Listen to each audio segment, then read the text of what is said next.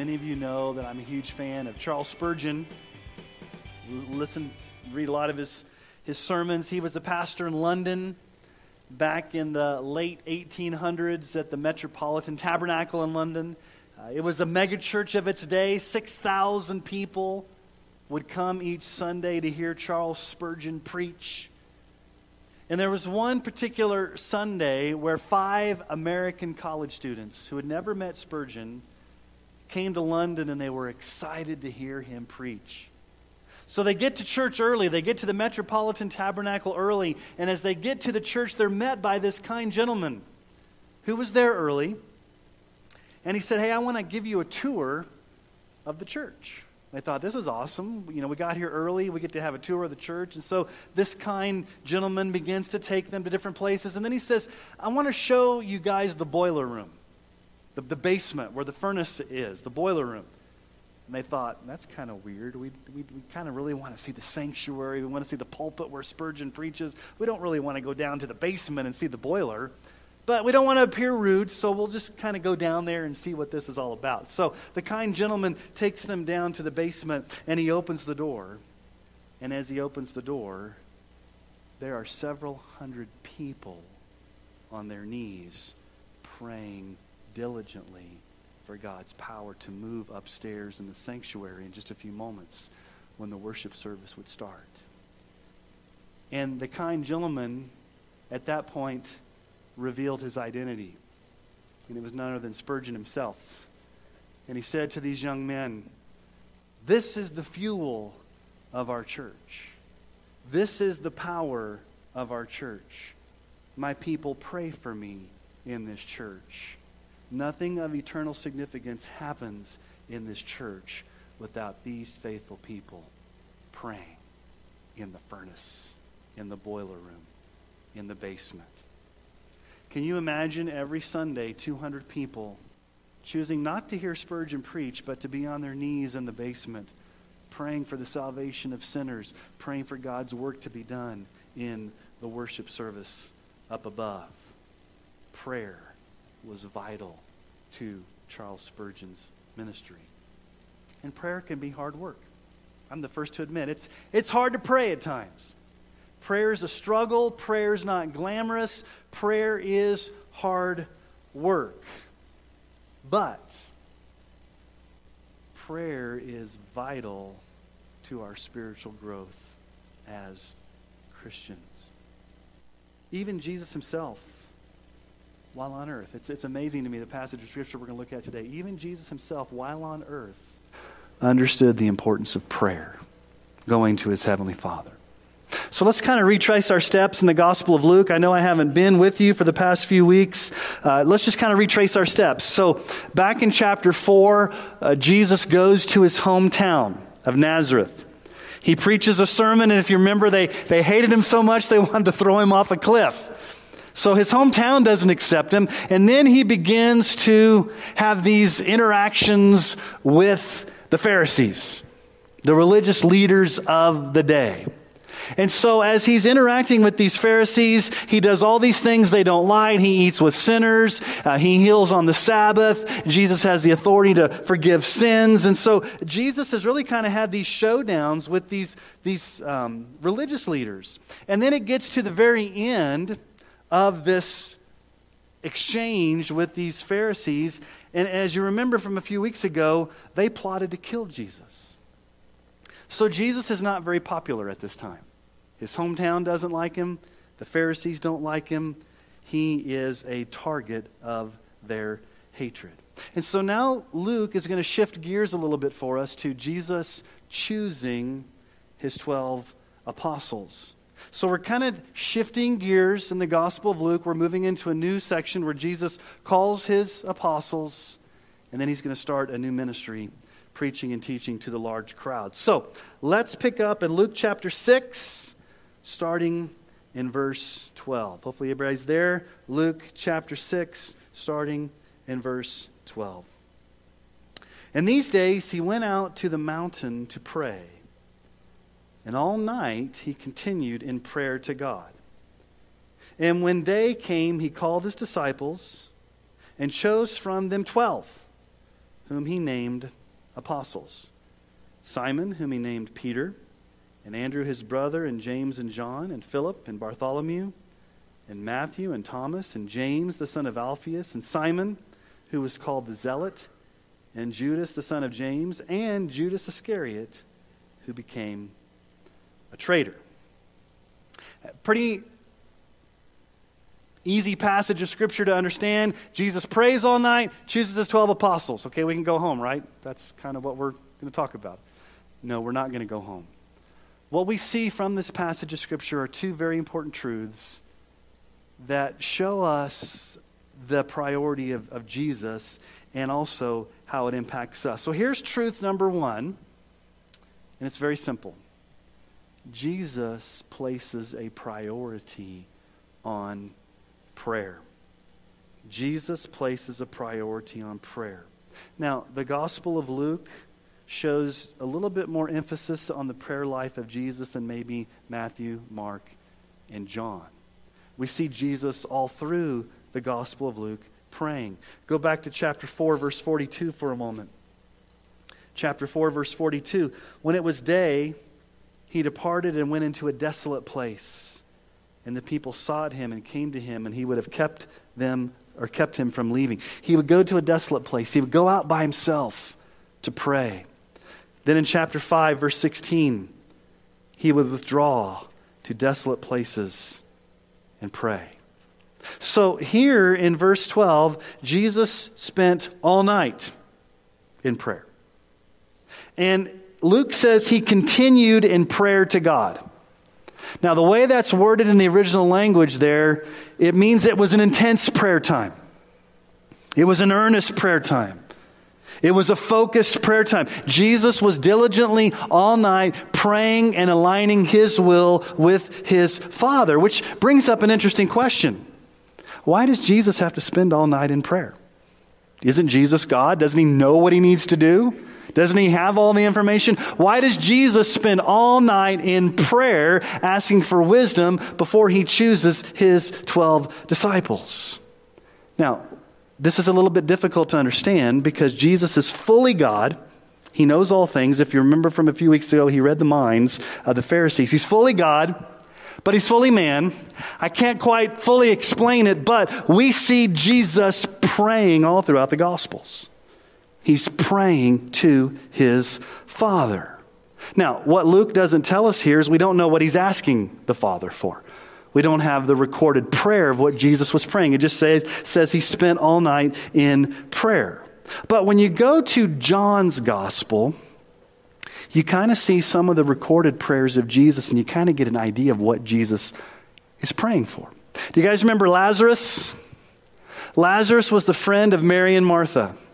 And you remember Lazarus died, and Jesus waited four days before he went to Mary and Martha. And by that time, Lazarus was in the tomb. Uh, he, his body began to decompose and to, to smell. And so uh, Jesus is going to raise Lazarus from the dead. But before Jesus does that, he prays out loud so the people around him can hear the prayer. And so in John 11, 41 through 43, they took away the stone.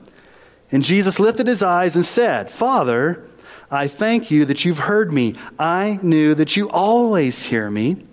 But I said this on account of the people standing around, that they may believe that you sent me. When he said these things, he cried out with a loud voice, Lazarus, come out. So Jesus prays out loud because he wants the people around him to hear the prayer. And what does Jesus say? Father, you always hear me. You always hear my prayer request. You always answer me. So Jesus has this dynamic relationship with his Father in prayer. But right before Jesus is arrested in the Garden of Gethsemane, we have his high priestly prayer. All of John chapter 17 is the prayer of Jesus. So we have it recorded from his own mouth what he was praying at that time. And just listen to what Jesus prayed in John 17, 1 through 5. When Jesus had spoken these words, he lifted up his eyes to heaven and said, This is his prayer Father, the hour has come.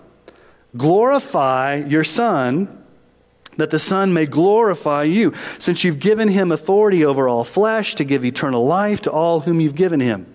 And this is eternal life, that they know you, the only true God, and Jesus Christ, whom you've sent. I glorified you on earth, having accomplished the work you gave me to do. And now, Father, glorify me in your own presence with the glory that I had with you before the world existed.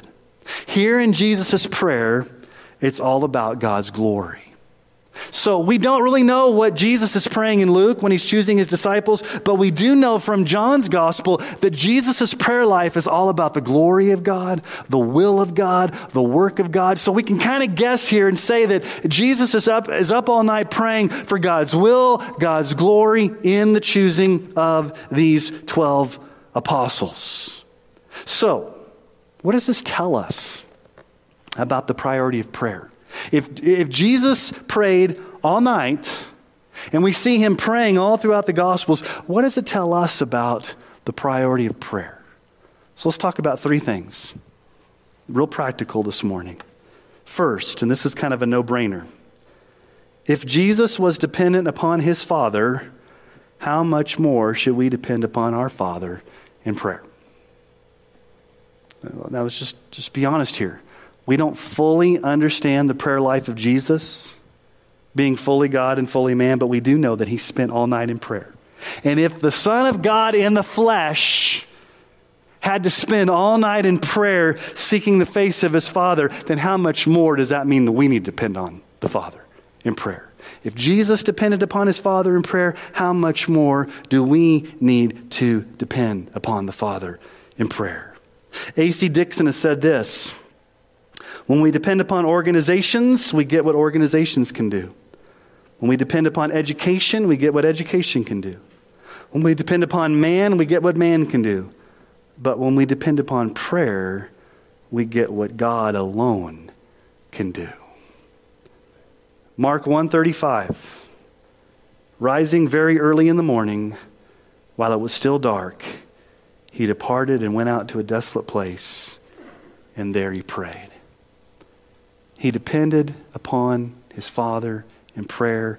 How much more do we need to depend upon our Father in prayer? The writer of Hebrews makes an interesting statement about the prayer life of Jesus. In Hebrews 5 7, it says this In the days of his flesh, Jesus offered up prayers and supplications with loud cries and tears to him who was able to save him from death and he was heard because of his reverence. Now, this could be in reference to when Jesus was, was crying and, and sweats of, of, blood came out right before he was to go to the cross. But it says throughout his life, Jesus prayed with loud cries and supplications. Again, uh, oftentimes we don't know exactly what Jesus prayed but he would spend extended amounts of time on his face before the Father with loud cries and tears. And I wonder if that characterizes us. Are we so dependent upon our Heavenly Father that we spend evenings, nights, mornings in prayer on our faces, crying with tears, seeking the will of our Heavenly Father? I mean, think about this. If Jesus did this and he's the Son of God, how dare we think that we could just kind of go through life without ever depending upon our Father? Here's the problem in America we're too comfortable. We have too much material wealth. We have too many um, just things that get in the way. And we pray when things are going bad. When things go bad, we'll pray. When we hit a crisis, we'll pray. But do we often pray for our daily bread? Do we spend extended amounts of time in prayer? Do we truly depend upon the Father in prayer? You know, we don't live in the villages of South Asia. I was on the phone last night with one of our, our missionary friends, and we talk about going to South Asia where the women have to go miles with these big pots on their head to get water at sometimes the wells that come out and it's dirty water.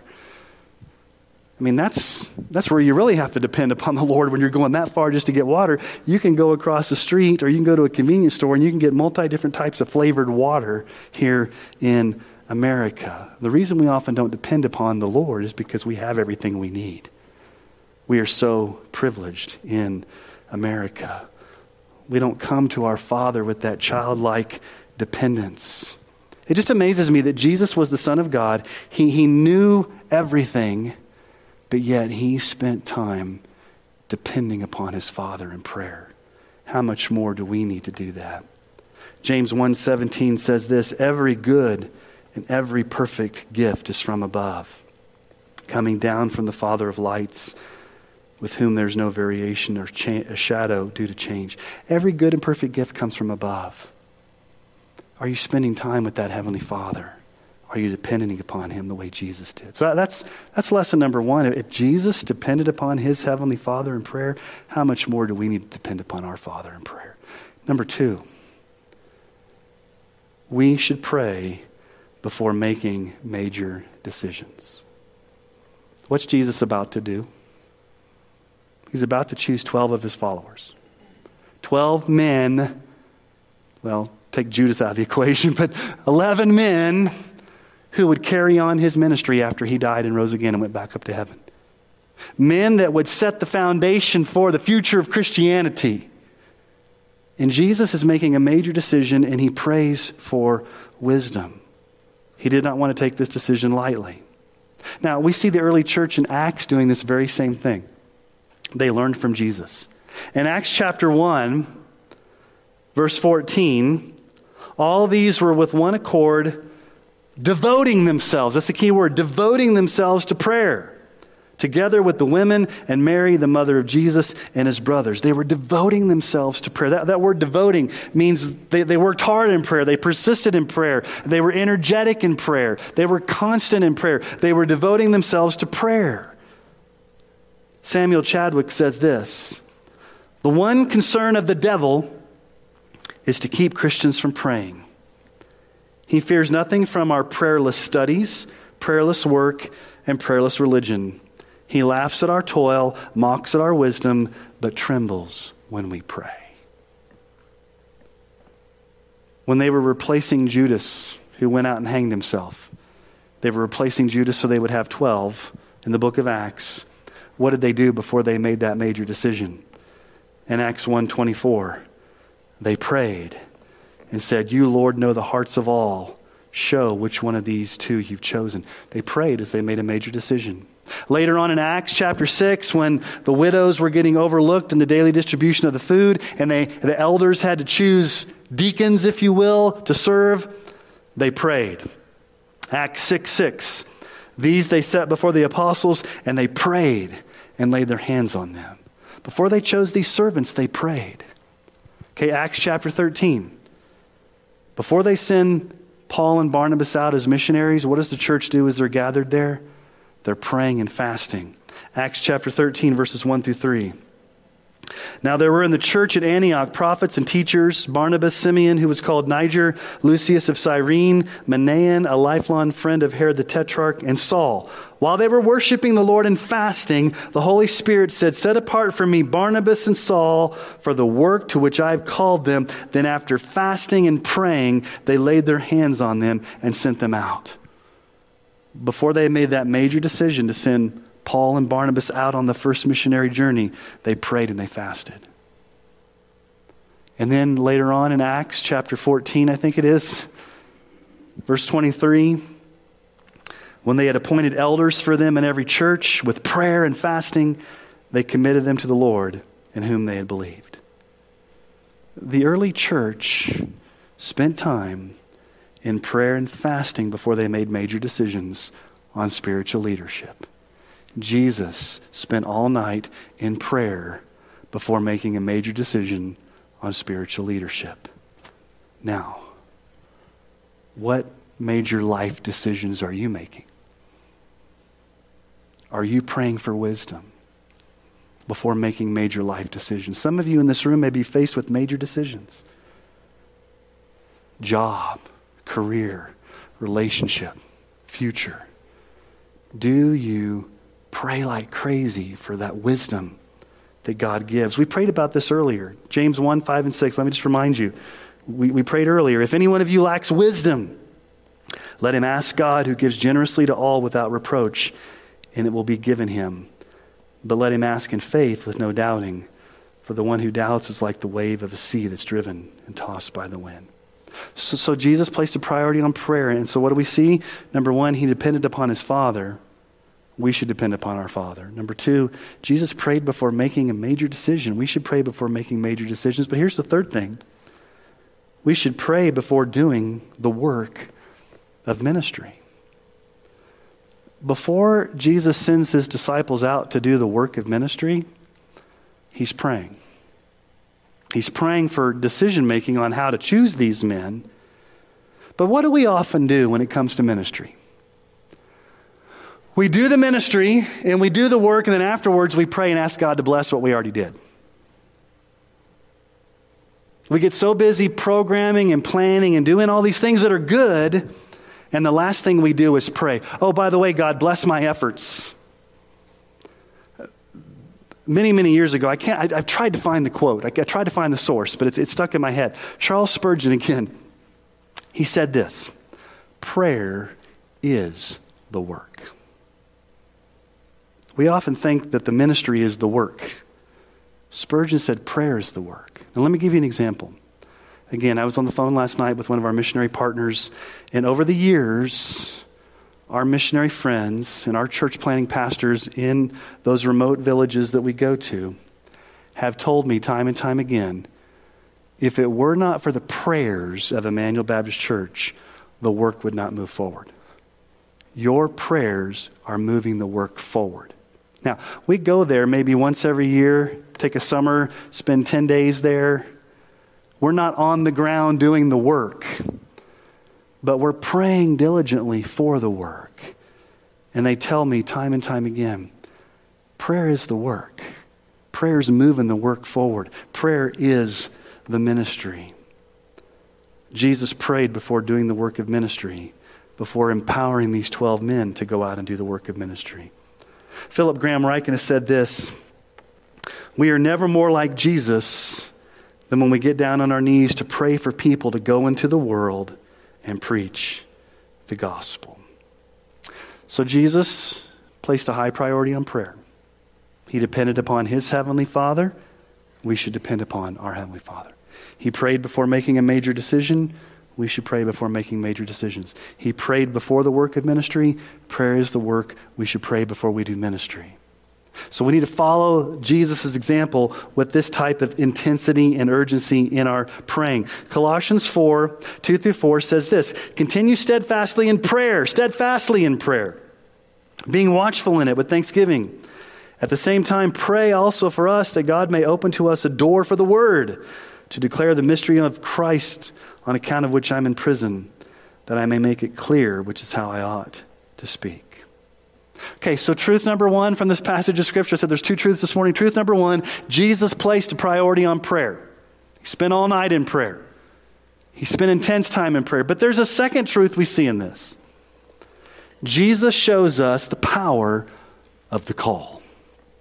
The power of the call. Look at verse 12. After spending all night in prayer, when day came, he called his disciples and chose from them 12, whom he named apostles. He called and he chose. Two, two words that Luke uses there. He called them, he chose them. The word called, when, when Jesus called them, is talking more about his sovereignty, that he's the king. He's calling them, he's naming them, he's assembling this, this band of 12. He's reconstituting Israel, if you will, like the 12 tribes of Israel in the Old Testament. Chose Jesus is sovereignly electing them or predestining them, these men, to service. He's choosing them. And then he calls them apostles. Now, apostle is a special word. There's only 12 apostles. An apostle was one who was an eyewitness of Jesus, who was specifically called by Jesus and was sent out by Jesus. An apostle was like an emissary or an envoy or an ambassador that went out in the authority of Jesus. These men would represent Jesus. Mark says it this way in Mark 3:14. He appointed 12 whom he also named apostles that they might be with him and he might send them out to preach. He called them, he chose them. Jesus says in John 15, 16, You did not choose me, but I chose you and appointed you that you should go and bear fruit and that your fruit should abide that whatever you ask the Father in my name, he may give it to you. So Jesus specifically called and chose and appointed and named these men as apostles, as the 12, that they would go out and be his representatives. And it's interesting because in Acts chapter 4, verse 13, when they saw the boldness of Peter and John and perceived that they were uneducated common men, they were astonished. And they recognized that they had been with Jesus. These men were uneducated common men, they didn't have a seminary degree. When Jesus chooses his 12 men, they're not likely candidates that the world would look at as likely candidates. They didn't have power, they didn't have prestige, they weren't polit- they, did, they didn't have the, the, the credentials, they did not have the resume that would make them leaders of the community in the world's eyes. Four of them were fishermen, stinky, smelly fishermen. One was a tax collector. We talked about that a few weeks ago. One was a political revolutionary. And then you had Judas Iscariot.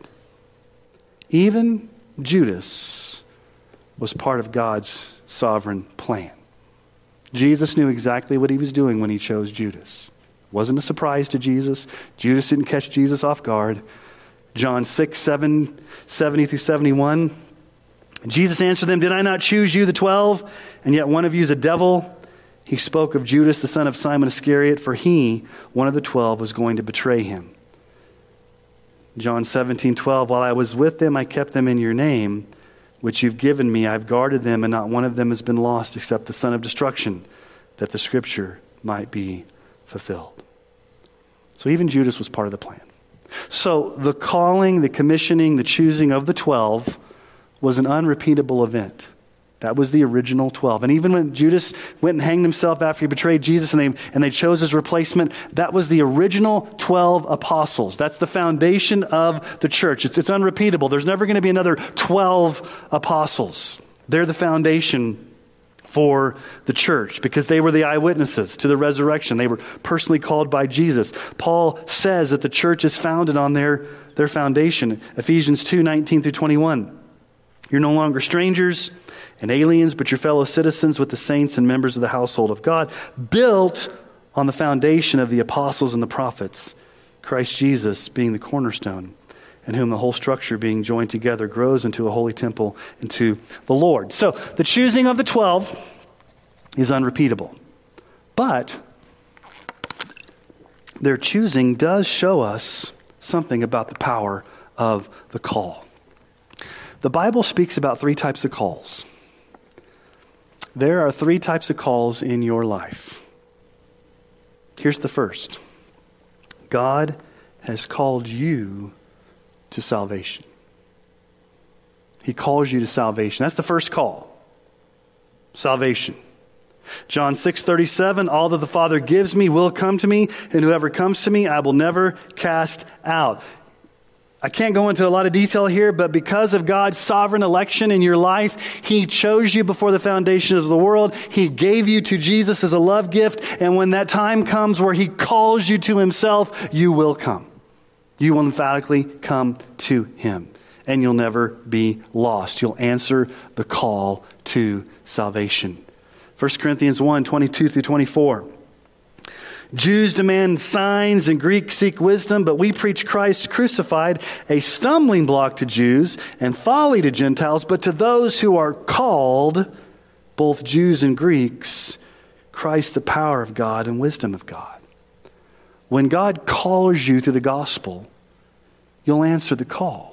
Some people will see Jesus as foolish. Some people will see the cross as a stumbling block. But to those who are called, to those whom God has called to salvation, you will see Jesus as glorious. You will see Jesus as worthy. You will come to faith in salvation. Paul says in Romans 8:30, those whom he predestined, he also called.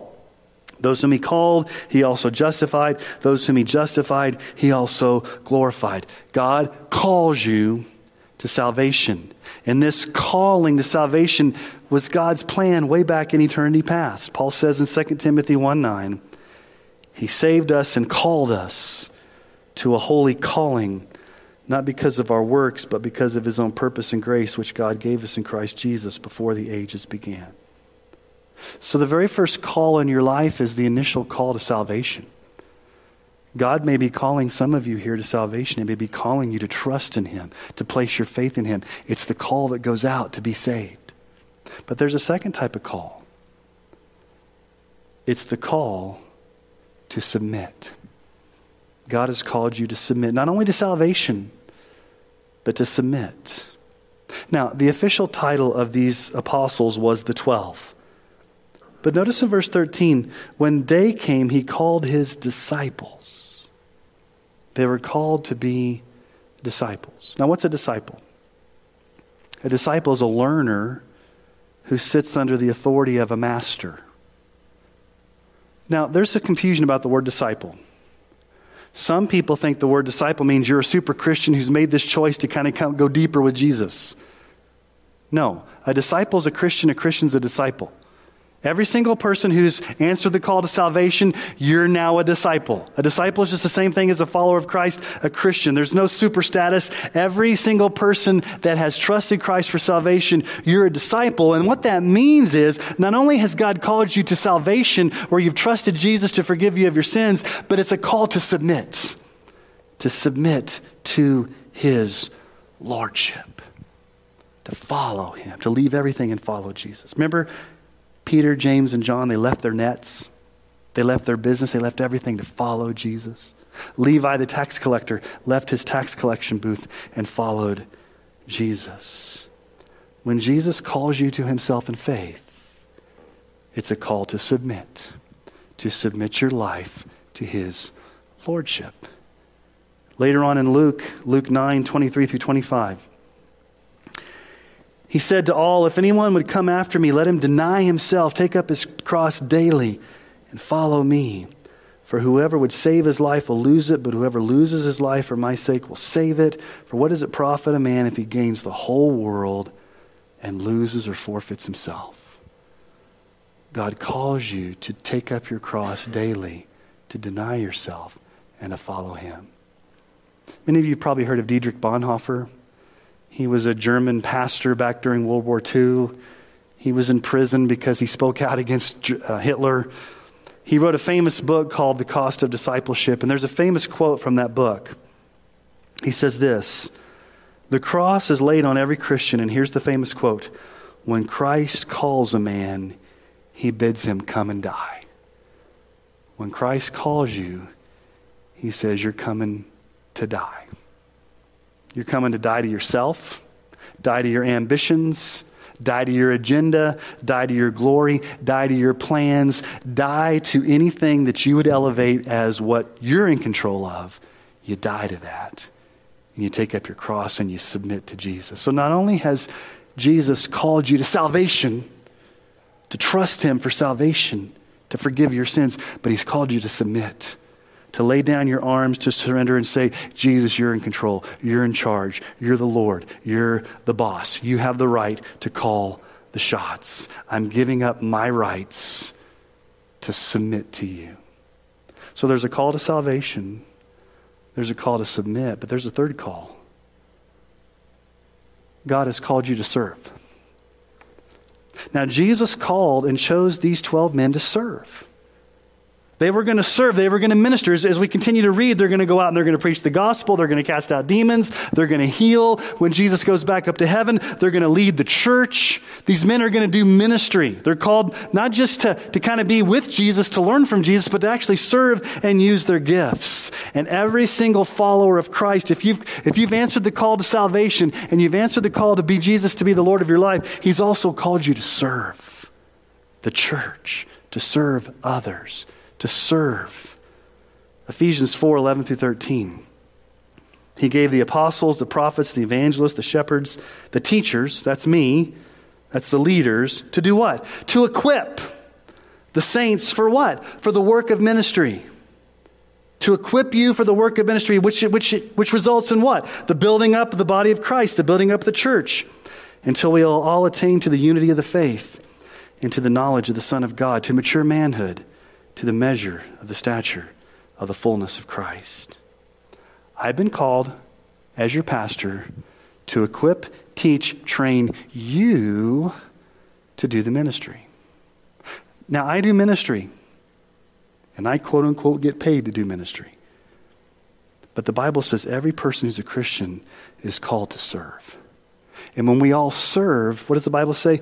The body of Christ grows, we mature, we're built up, we express love to one another. Peter says it this way in 1 Peter 4 10 through 11.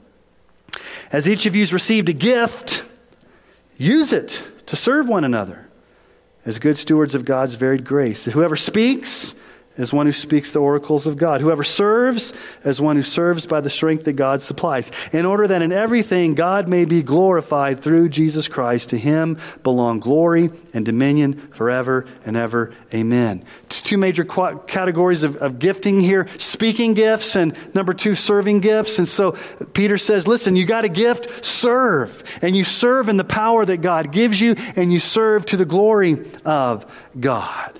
And sometimes serving can be kind of scary. Sometimes we feel inadequate.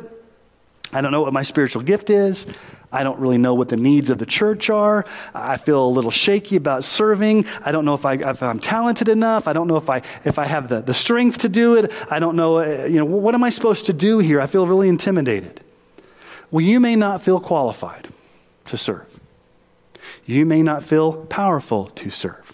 You may not feel qualified or powerful, but let me give you some good news.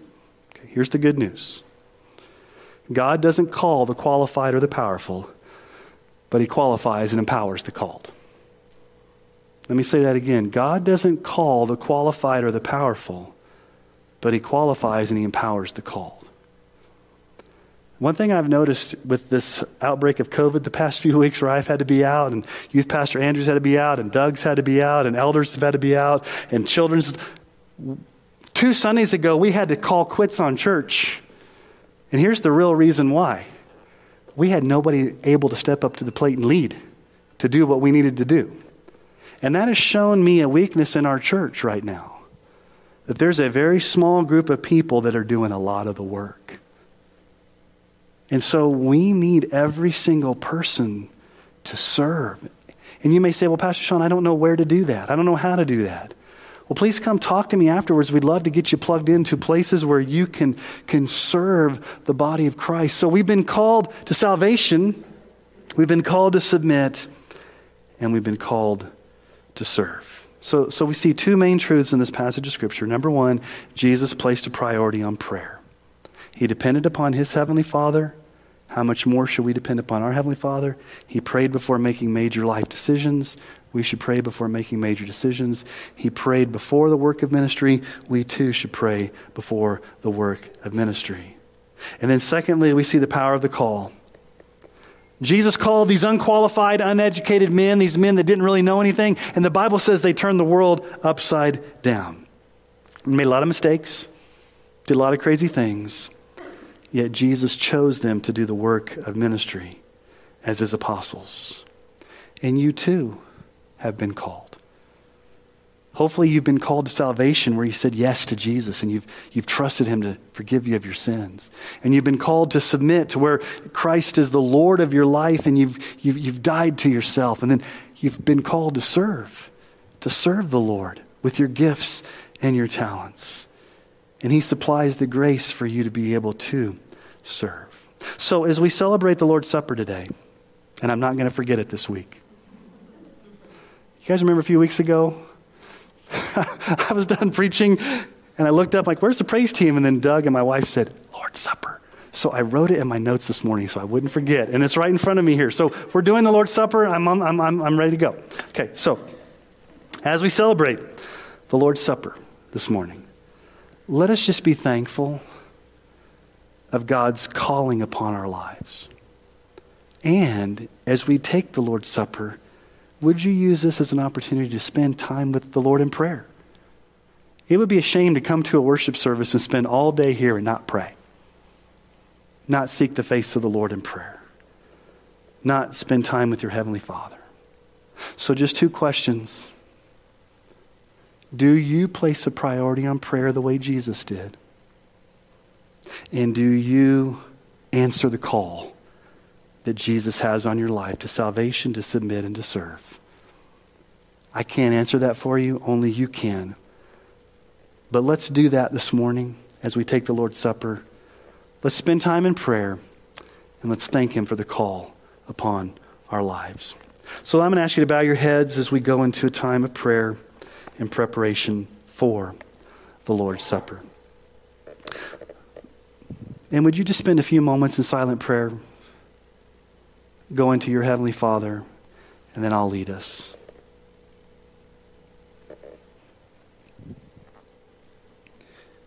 Jesus, I'm amazed that you would spend all night in prayer seeking the face of your Heavenly Father.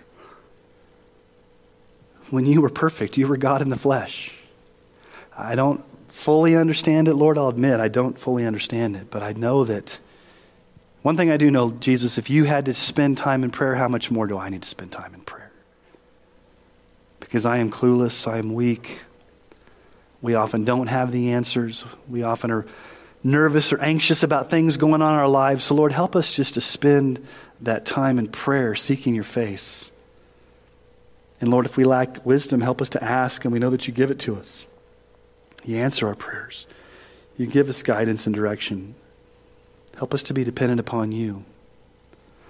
Lord, I do thank you that you've called us. You've called us to salvation. Lord, there may be some in this room that haven't responded to the call. I pray that today would be the day where they say yes to you, Jesus, that they would know that they're a sinner, they're separated from you, and that they need to have forgiveness of sins and the hope of eternal life. And today would be the day where they say yes to the call of salvation and yes to the call of submitting to you as Lord. Lord, would you save those that need to be saved this morning in a very powerful way? And Lord, for others that are here, they may need to say yes to the call to serve. And maybe they don't know what that looks like. And maybe it's kind of risky, but Lord, you're, you're tugging at their heart that they need to step up and serve. Lord, would you give them the strength to say yes to the call to serve? We thank you, Jesus, for your grace. We thank you for your power. We thank you for your love. And now, as we go into a time of celebrating the Lord's Supper, help us to have joy as we do it. And we ask this in Jesus' name. Amen.